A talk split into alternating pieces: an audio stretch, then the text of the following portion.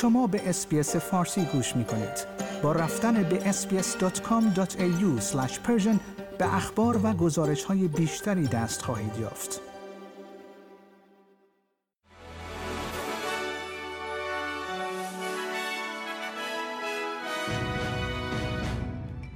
درود بر شما شنوندگان عزیز نیو سرد هستم و این پادکست خبری روز جمعه 28 جولای سال 2023 است دانشمندان می‌گویند جولای در مسیر تبدیل شدن به گرمترین ماه ثبت شده در جهان است.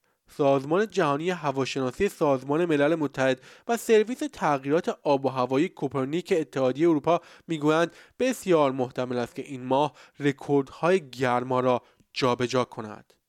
دولت فدرال اعلام کرد که پس از بازگشت پارلمان از تعطیلات زمستانی هفته آینده لایحه مسکن مرکزی خود را به مجلس نمایندگان معرفی می کند. لایحه ده میلیارد دلاری صندوق آینده مسکن استرالیا از ماه مارچ در سنا متوقف شده است و سبزها و اطلاف از حمایت از آن خودداری کردند. معاون رهبر حزب لیبرال سوزان لی می‌گوید که لایحه مسکن به سنا نرسیده چون یک قانون بد است.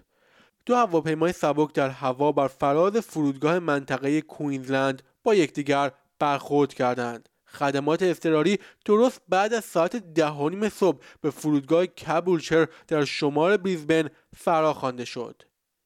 وزیر امور خارجه پنی وانگ می‌گوید که امنیت و همکاری در منطقه اقیانوس آرام همراه با تغییر اقلیم در مذاکرات آزمین در دستور کار قرار خواهد گرفت. وزیر امور خارجه و وزیر دفاع ایالات متحده قرار است قبل از صرف نهار کاری با نخست وزیر با همتایان استرالیایی خود دیدار کنند. حامیان جولیان آسانج بنیانگذار ویکیلیکس که اکنون زندانی است از وزرای استرالیایی خواستند تا در دیدار با همتایان آمریکایی خود برای آزادی او تلاش کنند. گابریل شیپتن برادر آقای آسانج می‌گوید که مذاکرات AUSMIN می‌تواند آخرین دیدار نخست وزیر و وزیر امور خارجه ایالات متحده قبل از استرداد این مرد 51 ساله از بریتانیا به آمریکا باشد. دادستان ایالات متحده پرونده جنایی خود را علیه دانالد ترامپ رئیس جمهور پیشین این کشور گسترش داد. آنها او را به اتهامات جدیدی مبنی بر ممانعت و حفظ عمدی اطلاعات دفاع ملی متهم کردند و به 37 اتهام جنایی که او همکنون با آن مواجه است اضافه کردند. یک نظرسنجی توسط آژانس اسکان مهاجران و پناهندگان استرالیا نشان می دهد که مهاجران و پناهندگان تازه وارد اطلاعات کمی در مورد پیشنهاد رفراندوم صدا دارند.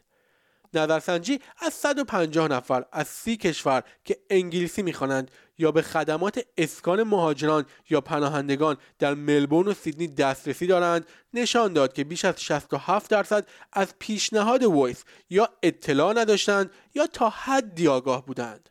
دستیار کمیسر پلیس نیو ساوت می‌گوید یک گروه ویژه تخصصی جدید که برای بررسی ارتباط بین موج تیراندازی ها و جرایم سازمان یافته ایجاد شده است شروع به کار می کند گروه ضربت پس از هدف قرار گرفتن پنجمین نفر در تیراندازی در سیدنی در این هفته رونمایی شد